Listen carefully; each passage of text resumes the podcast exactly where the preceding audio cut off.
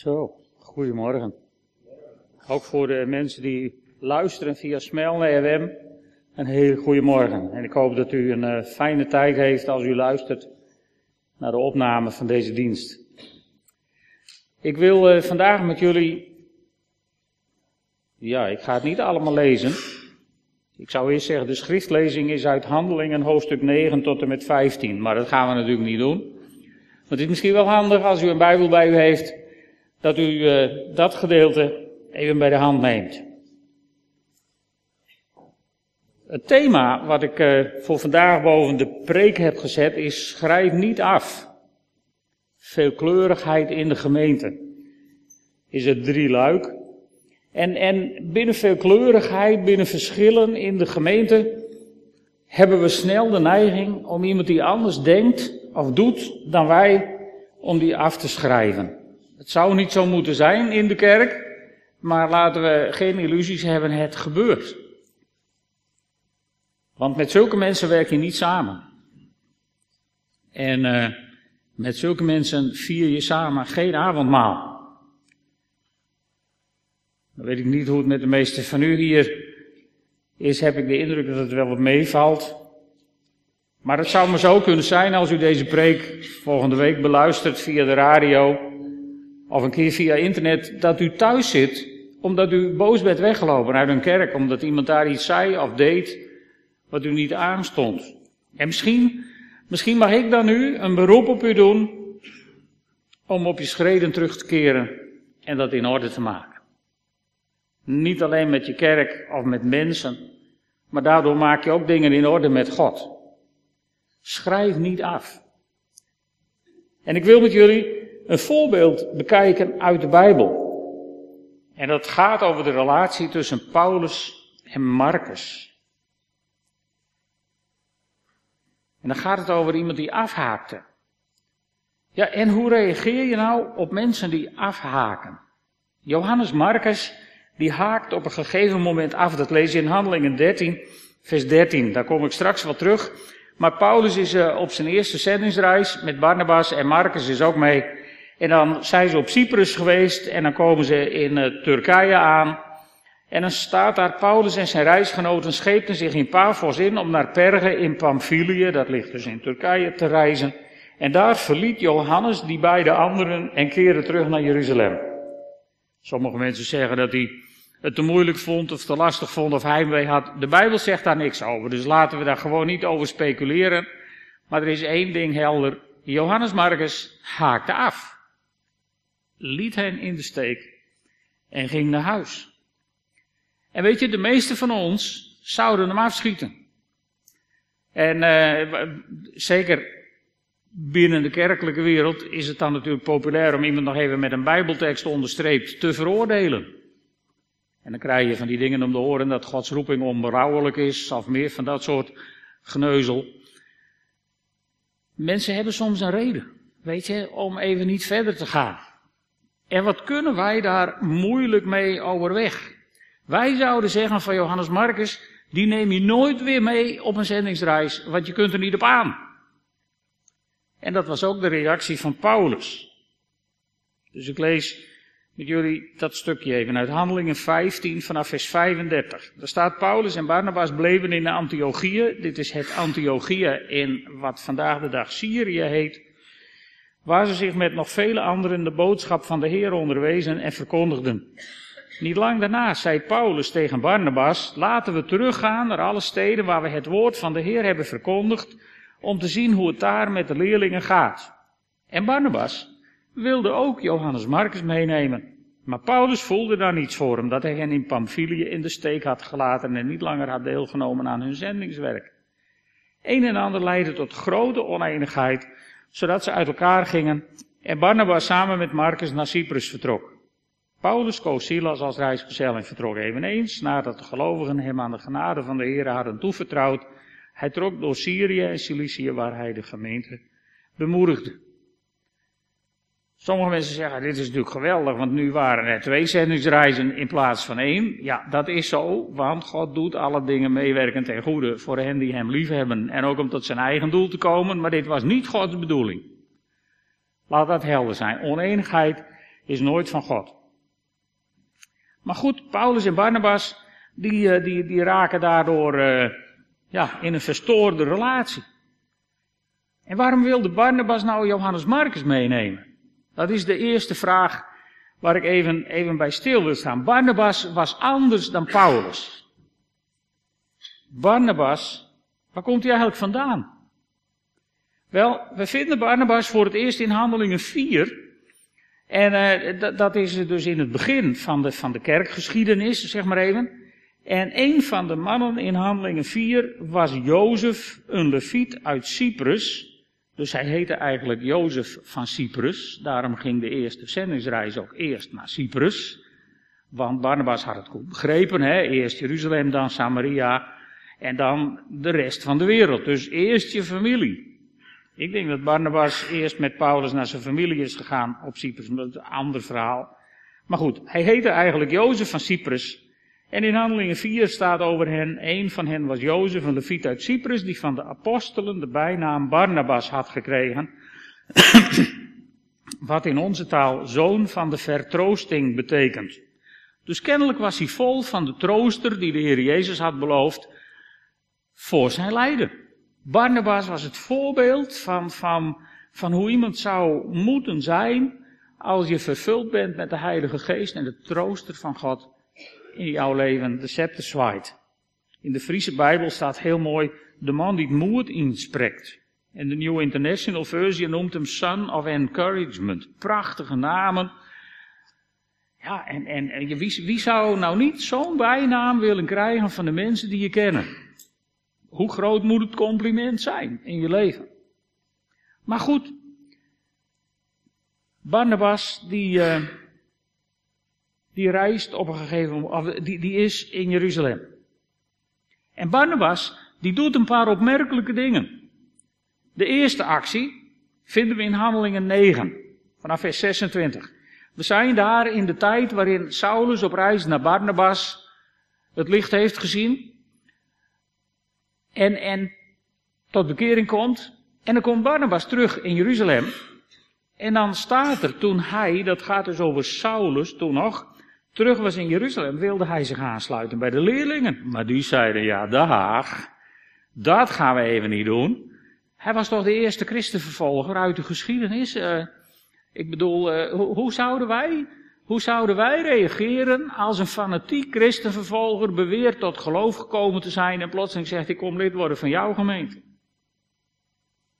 Nou, daar zou je wel drie keer over nadenken, want dan kent hij iedereen, dan heeft hij alle adressen, dan weet, Nee, dat gaan we dus even niet doen. Die apostelen waren net wij, hè? net mensen uit onze tijd. Dus die waren bang voor hem omdat ze niet geloofden dat hij ook een leerling was geworden. Maar let op, Barnabas nam hem echter onder zijn hoede. Barnabas bracht hem naar de apostelen, aan wie hij vertelde wat Saulus onderweg de Heer had gezien, dat hij met hem had gesproken en dat hij in Damascus vrijmoedig de naam van Jezus had verkondigd. Saulus nu liep openlijk met de apostelen in Jeruzalem rond en verkondigde vrijmoedig de naam van de Heer.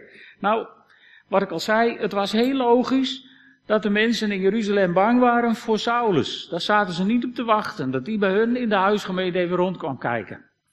En, en er zijn waarschijnlijk genoeg mensen geweest die dachten, van wat hij heeft uitgevreten, afschrijven die hap. En uh, Barnabas, die heeft een hele andere reactie. Barnabas is bereid om het risico te nemen en Saulus een tweede kans te geven. En je zou verwachten dat Paulus zich dat nog herinnerde en er lering uit had getrokken. Dat zou je eigenlijk denken. Als je veel genade bewezen is, dan zou je daar genadiger door moeten worden. Dus Barnabas die neemt het risico en introduceert Saulus bij de apostelen.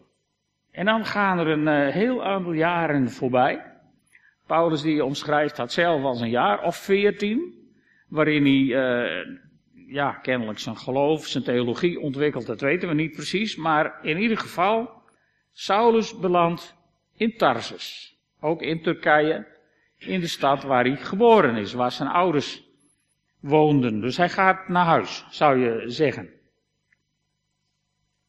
Maar ondertussen is door de vervolging van Saulus is er God doet alle dingen meewerkend ten goede, let op.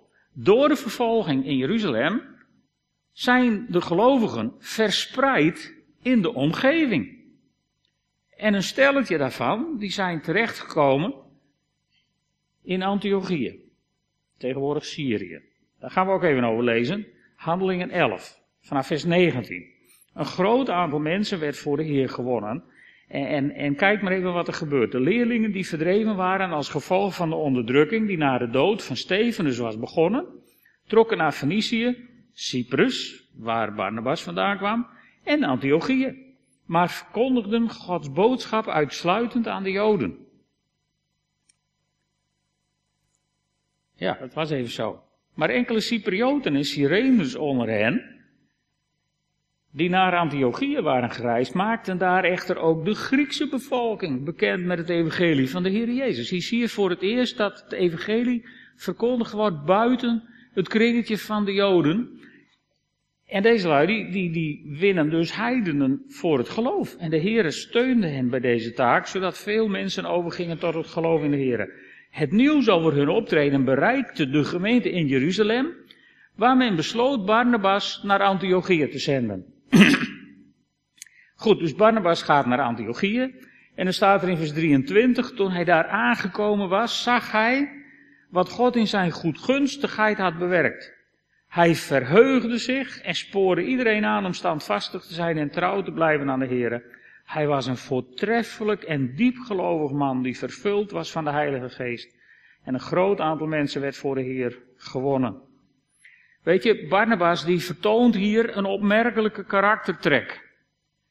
Want uh, ja, jullie hier, maar ook vast mensen voor de radio, iedereen hier in, in Smallingeland en omgeving, kent die ene hele grote baptistengemeente hier in Drachten. Waar misschien uit onze gemeente, maar ook uit kerken van u die, die thuis luistert, veel mensen naartoe zijn vertrokken. En ik weet niet hoe je je daarover voelde, maar Barnabas was in een vergelijkbare situatie. Want in Jeruzalem was het met de kerk bergaf gegaan. Heel veel mensen hadden Jeruzalem verlaten, waren gevlucht, weggereisd. Bovendien was er veel verarming gekomen in Jeruzalem en ze werden lastig gevallen door de Joodse leiders. Dus de kerk in Jeruzalem had het zwaar. De plek waardoor de Heer Jezus de kerk uiteindelijk was gesticht. Hè? De, de moederkerk zou je zeggen, die had het zwaar. En dan komt Barnabas namens de moederkerk in zo'n heidense stad, in een heidens land. En die vindt daar een bloeiende gemeente van heidenen. Dat had hij als Jood en als Israëliet en als inwoner van Jeruzalem, als lid van de kerk in Jeruzalem, had hij dat erg moeten vinden. Denk ik. Ik ben ervan overtuigd dat velen van ons in Barnabas' schoenen daar hadden rondgelopen met een zagrijnig hoofd van waarom hier wel en thuis niet. En bij Barnabas vind je daar geen spoor van. Je leest in de Bijbel dat hij zich verheugt. En dat hij ze zelfs gaat helpen om nog groter te worden dan ze al waren. Er zijn niet veel mensen, ik heb niet veel mensen ontmoet, laat ik het zo maar zeggen, die dat kunnen. En ik durf ook niet met de hand op mijn hart te zeggen of ik het gekund zou hebben. Maar Barnabas wel. Een fantastische, bijzondere man. Eigenlijk zou je hem graag gekend willen hebben. Hij was een voortreffelijk, diepgelovig man, hebben we gelezen. En toen de gemeente ging groeien, toen ondernam Barnabas een opmerkelijke stap. Want hij vertrok naar Tarsis om Saulus te zoeken. We zijn dus veertien jaar verder inmiddels. Tenminste, als Paulus een jaartelling in Galaten klopt. Dus we zijn een jaar veertien verder. Paulus reist naar Tarsus, die zoekt Saulus op en toen hij hem gevonden had, nam hij hem mee naar Antiochië. En, en dan in Antiochië, dan gaan ze aan de slag. Een heel jaar lang kwamen ze met de gemeente bijeen en gaven onderricht aan tal van mensen.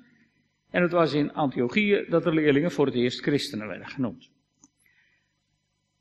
Maar dan in die tijd komt er uit Jeruzalem, komen er profeten naar Antiochië. En een van hen, Agabus, we kennen hem uh, wel, die voorspelt door de Heilige Geest dat de wereld door een grote hongersnood getroffen zou worden. Iets wat tijdens de regering van Claudius inderdaad gebeurd is. Ook de geschiedschrijver Flavius Josephus verhaalt over deze hongersnood. En, en, en, en de heidenen in Antiochië, die reageren, ja, een beetje op zijn Barnabas eigenlijk, zou je zeggen.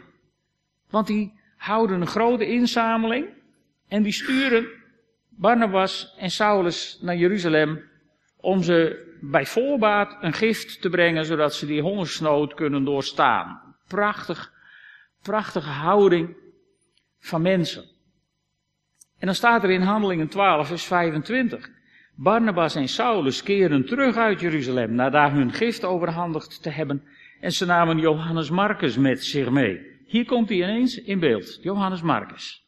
Wie hebben we daar? Wie was Johannes Marcus? Nou, Johannes Marcus, die, die hebben we al eerder gezien.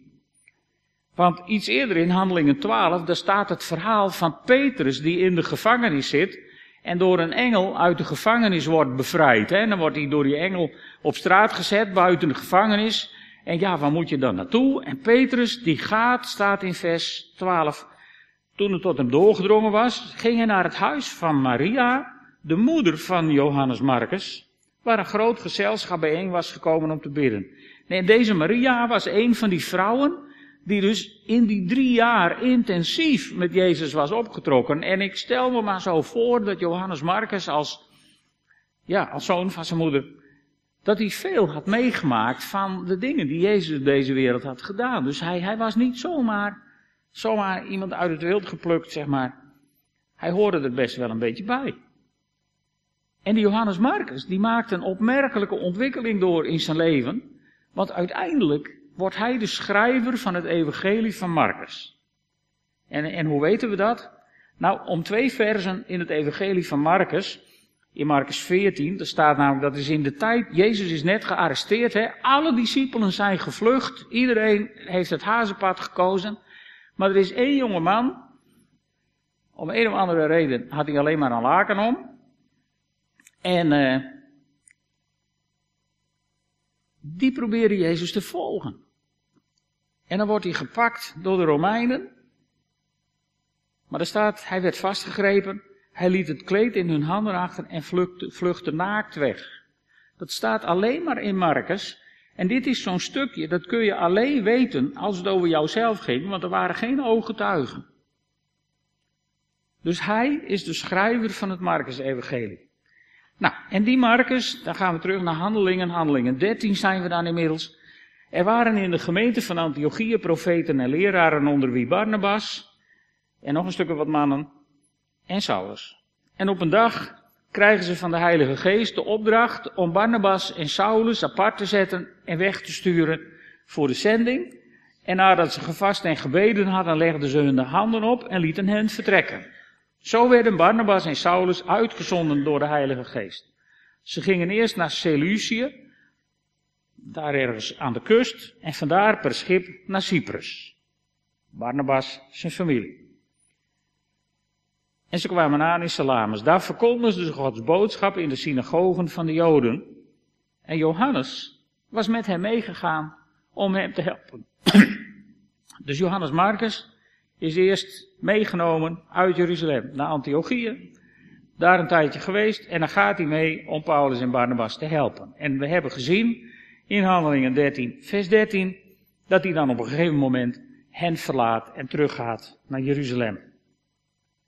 En uh, Paulus en Barnabas bleven in Antiochië, waar ze met nog vele anderen de boodschap van de Heer onderwezen. Dat stuk hebben we gelezen.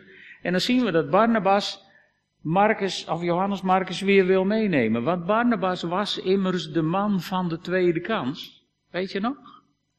Hij was de man, ja, hij was misschien, misschien was, was het wel wat een, uh, een naïef figuur. En ik, ik hou wel van naïeve figuren, tenminste in de goede zin van het woord, die, die door de genade die God in hun leven heeft gelegd mensen een tweede kans geven. En een derde, en een vierde, en een vijfde, om telkens weer teleurgesteld te worden. Je hebt mensen die de genade van God hebben gekregen om dat te kunnen. En, en, en op Barnabas lijken, wat dat betreft. Dus, dus, ja, er ontstaat een probleem. En ze krijgen ruzie en ze gaan elk op weg. Want Saulus, die inmiddels Paulus heet, is ook zo mooi beeld uit dit stuk in handelingen. Hè. Eerst Barnabas en Saulus gaan op zendingsreis naar Cyprus. Tegen dat ze Cyprus verlaten is Saulus Paulus gaan heten. En je moet maar eens in handelingen lezen. Het gaat in het eerste stukje van handelingen voortdurend over Barnabas en Saulus. En op een gegeven moment, nadat ze Cyprus verlaten, gaat het de rest van de Bijbel over Paulus en Barnabas. Er was ook nog een soort leiderschapsruil geweest.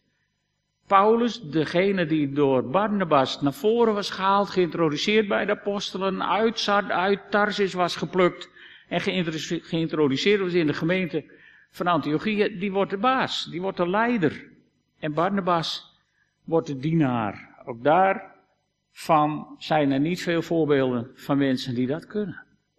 Dus Barnabas is iemand die zou je eens goed moeten bestuderen om te kijken wat kan ik nou leren van deze man. Want zoon der vertroosting, dat lijkt me toch wel een hele mooie bijnaam. Maar goed. Ze krijgen ruzie. En Paulus, die heeft niks geleerd van de genade die Barnabas hem had bewezen. Want hij is snoeihard over Johannes Marcus. Hij schrijft hem af. Maar God had iets anders in het hoofd. En we weten niet precies wat God allemaal heeft gedaan om Paulus en Barnabas te verzoenen en Marcus tot naaste medewerker van Paulus te promoveren. Maar sinds ik mijn boek heb geschreven, De Genadige God, sinds die tijd heb ik een beetje een indruk hoe dat gaat.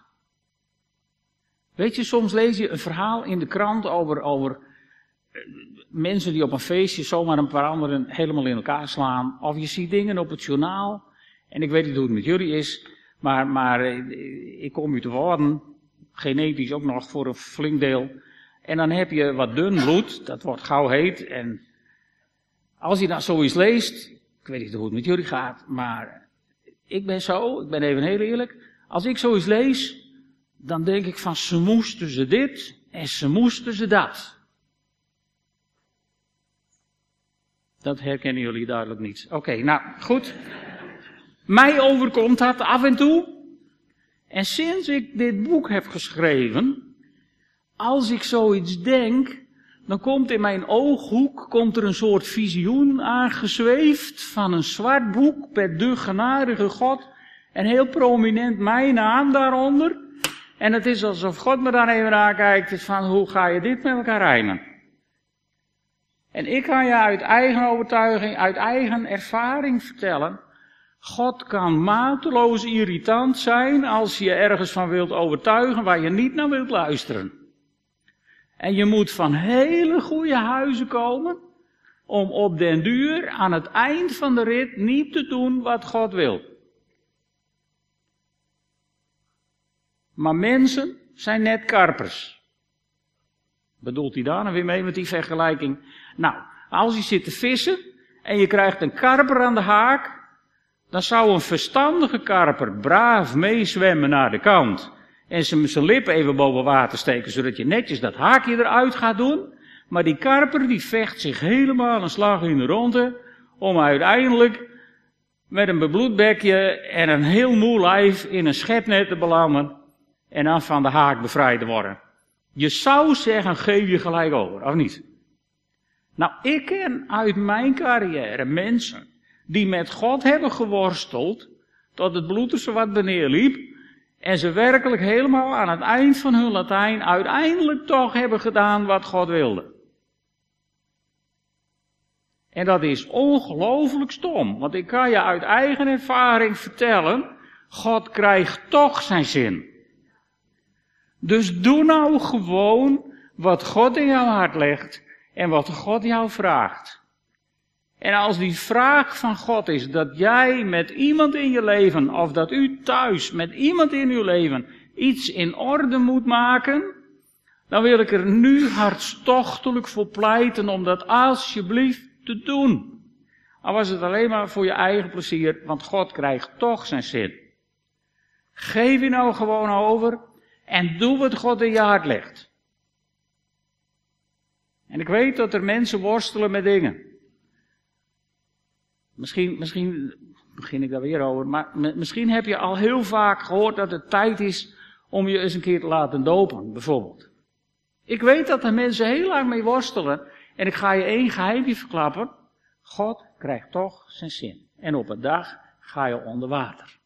En mijn advies is, regel het zo snel mogelijk, dan ben je van dat gezeur af. Want God kan ongelooflijk irritant zijn. En hij komt toch waar hij met jou naartoe wil. En als je last hebt van veelkleurigheid en je denkt van nou, maar er zijn misschien wel mensen die denken anders en die doen anders. En ik vind dat ingewikkeld. Laat ik je dan ook dat verzoek maar geven. Praat erover met God, deal ermee en leer ermee te leven. Want God krijgt toch zijn zin. Worstel niet langer. Vecht niet elke keer tegen wat God wil. Maar zeggen we, ja hier, ja, als u dat wil, oké. Leer me dan maar hoe dat moet. En ik denk, ik ben ervan overtuigd dat Paulus op een dag dat ook heeft gezegd. Ik ben ervan overtuigd dat zoals ik elke keer visioenen krijg als ik, als ik bepaalde gedachten heb van dit boek wat zo op me afkomt en dat ik denk, oh ja, dat is ook zo. Ik denk dat Paulus ook van dit soort visioenen heeft gehad. Waarbij Johannes Marcus elke keer voor zijn geest kwam zweven en Paulus dacht, ja, ja, het is ook wel zo. En ergens in de reis van Paulus is er verzoening geweest. En hoe weet ik dat? Aan de hand van een paar Bijbelteksten. En daar wil ik mee afronden. In 2 Timotheus 4, vers 11, daar schrijft Paulus dus naar zijn leerling Timotheus. En 2 Timotheus 4, dat is geschreven redelijk naar het eind van Paulus' carrière. En dan schrijft hij alleen, Lucas is bij me gebleven. Maar let op wat hij dan zegt. Haal Marcus op. Dit is dezelfde Marcus. Let op. Haal Marcus op en neem hem met je mee, want hij kan mij goede diensten bewijzen. Er was wat veranderd in het leven van Paulus. Zie je dat? Dus het klopt wel wat ik zeg, hè? God krijgt toch zijn zin. Doe nou maar gewoon wat God wil. Dat is veel simpeler, het is een kortere route, geeft je veel meer plezier. Maar goed, Paulus is zover. En hij schrijft aan Philemon, de vorige keer dat ik mocht spreken heb ik het gehad over Philemon. Hij schrijft aan Philemon, Epaphras, die samen met mij omwille van Christus Jezus gevangen zit, laat u groeten. Evenals mijn, let op, mijn medewerkers, Marcus, Aristarchus, Demas, Lucas, de genade van de Heer Jezus zijn met u. Dus Marcus die is, is, is, is, is eerst door Paulus, ja, aan Timotheus gevraagd om Marcus bij hem te brengen. En als hij dan naar Philemon schrijft, dan noemt hij hem al mijn medewerker. En als hij zijn brief aan de Colossensen schrijft, die zit ook laat in de carrière van Paulus, ook uit de gevangenis geschreven, in Colossensen, daar schrijft hij, Colossensen 4 vers 10, Aristarchus, mijn medegevangene, Barnabas, neef Marcus, om even duidelijk te maken dat het echt de echte Marcus is, over wie u al instructies hebt gekregen, ontvang hem gastvrij wanneer hij bij u komt. En Jezus Justus groeten u. Zij zijn de enige Joden die met mij meewerken voor Gods koninkrijk. En ze zijn dan ook een grote troost voor me geweest. Mooi hè? de neef van de zoon der vertroosting, is een grote troost geworden. Voor Paulus, omdat Paulus door de bocht is gegaan. En, en, en ik denk dat dat voor Paulus gewoon een ingewikkelde tijd is geweest, weet je. Om, om iemand waar je zo boos op bent geweest, om daar zo mee te worden, dan moet je door het stof. En als je nou denkt, ik vind het niet zo leuk om door het stof te gaan, laat ik je dan één tip geven om het stof te vermijden. Doe gewoon direct wat God wil want hij krijgt toch zijn zin. En tenslotte, 1 Petrus 5, vers 13. Daar schrijft Petrus over hem. De uitverkorenen in Babylon. En mijn zoon Marcus groeten u. Nou, Marcus was niet de zoon van Petrus. Maar als een apostel iemand mijn zoon noemde, dan sta je heel hoog in de Bijbelse rangorde. Want dan ben je een van de opvolgers. Marcus. Marcus. Hij mocht niet mee, omdat hij afhaakte. Marcus de loser. Werd apostel. Schrijver van een evangelie. En als je dit leest, hoop ik dat je in het vervolg wel tien keer bedenkt voordat je iemand afschrijft. Dat je heel diep nadenkt voordat je weer zegt, met hem of met haar ga ik niet samenwerken. Met hem of haar vier ik geen avondmaal. Met hem of haar wil ik dit niet en wil ik dat niet. Ik wil je vandaag uitdagen om daar heel goed over na te denken. En je heel goed te realiseren dat als jij verder wilt met God, dan is het afschrijven van mensen een intense blokkade op je verdere route. En daar kun je tegen vechten. En je kunt je verzetten tot je een ons weegt. Maar neem één ding van mij aan. God krijgt altijd zijn zin. Dus geef je nou maar over. Zullen we samen bidden? Mag ik je vragen op te staan? Heere God, u, uh, u kent ons allemaal hoofd voor hoofd. Of we nu hier in de kerk zijn, of thuis luisteren naar de radio, of naar internet. U kent ons allemaal. En u weet ook, heren, met welke mensen wij in ons leven nog ongelooflijk veel moeite hebben. U weet, heren, op wie we nog boos zijn. U weet ook over welke mensen we in ons hart hebben gezegd dat we die nooit weer willen zien. En ik wil u bidden op dit moment om dat omhoog te brengen in onze herinneringen.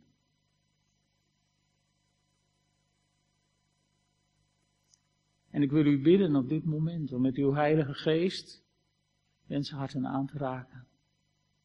En de pijn die er is bij de herinnering aan sommige namen, om die pijn te genezen. Want hier, het kan zozeer doen. En sommige mensen hebben je misschien zo beschadigd. Maar Vader in de hemel, ik bid om uw genezende kracht voor onze zielen. Leer ons te vergeven, Heer. Wat ons ook is aangedaan. En geef ons het lef, Heer, om met zulke mensen op te trekken. Dingen te doen. Heer, u trok op met twaalf mensen, waarvan één u verkocht en verraden heeft. Waarvan er één beweerde, ik geloof het alleen als ik het zie. Waarvan er één zei, Jezus, nooit van gehoord. En zo zullen ze allemaal hun dingen hebben gehad. Maar u schreef ze niet af. En wat wij in onze gedachten mensen hebben afgeschreven, Heer, bid ik u om dat nu te herstellen. En als wij moeite hebben met mensen omdat ze misschien andere keuzes hebben gemaakt dan wij, bid ik u om dat nu te herstellen.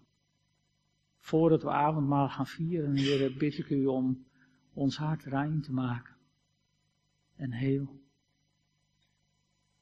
En ik zie uit, Heer, naar de wonderen van herstel in relaties die u de komende week gaat doen.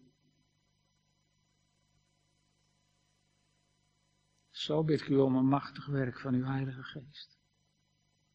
Hier zoals u klaarkwam met Paulus in zijn relatie en zijn houding ten opzichte van Marcus, zo kunt u dat ook in onze levens. En ik dank u wel dat we dat niet uit eigen kracht hoeven te doen, maar dat u daarvoor stierf aan het kruis en dat u daarvoor ons ook naliet de getuigenissen van brood en wijn. Heren, dank u wel dat we door uw gebroken lichaam kracht mogen ontvangen. En dat we door uw vergoten bloed vergeving mogen ontvangen van alles wat we zelf verkeerd hebben gedaan.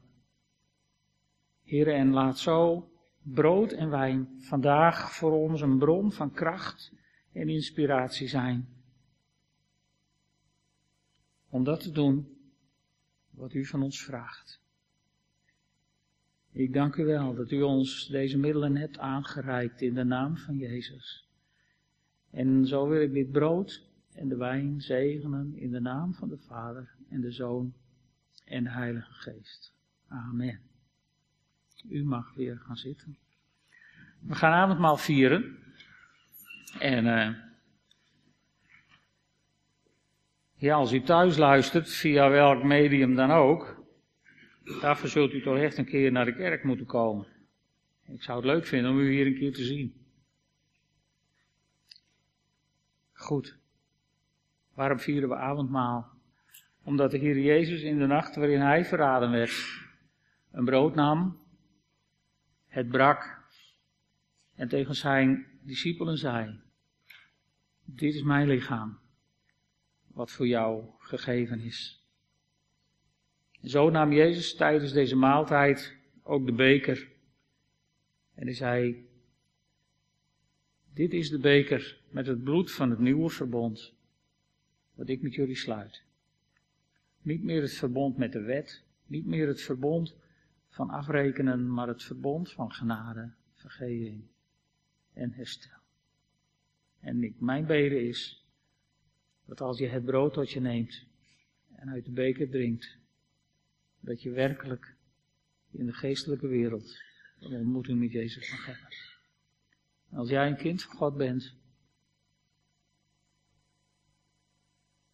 en ik waag het er maar op, als je graag een kind van God zou willen worden, en zegt die Jezus zou ik willen kennen, nodig ik je uit om samen met ons het avondmaal te vieren.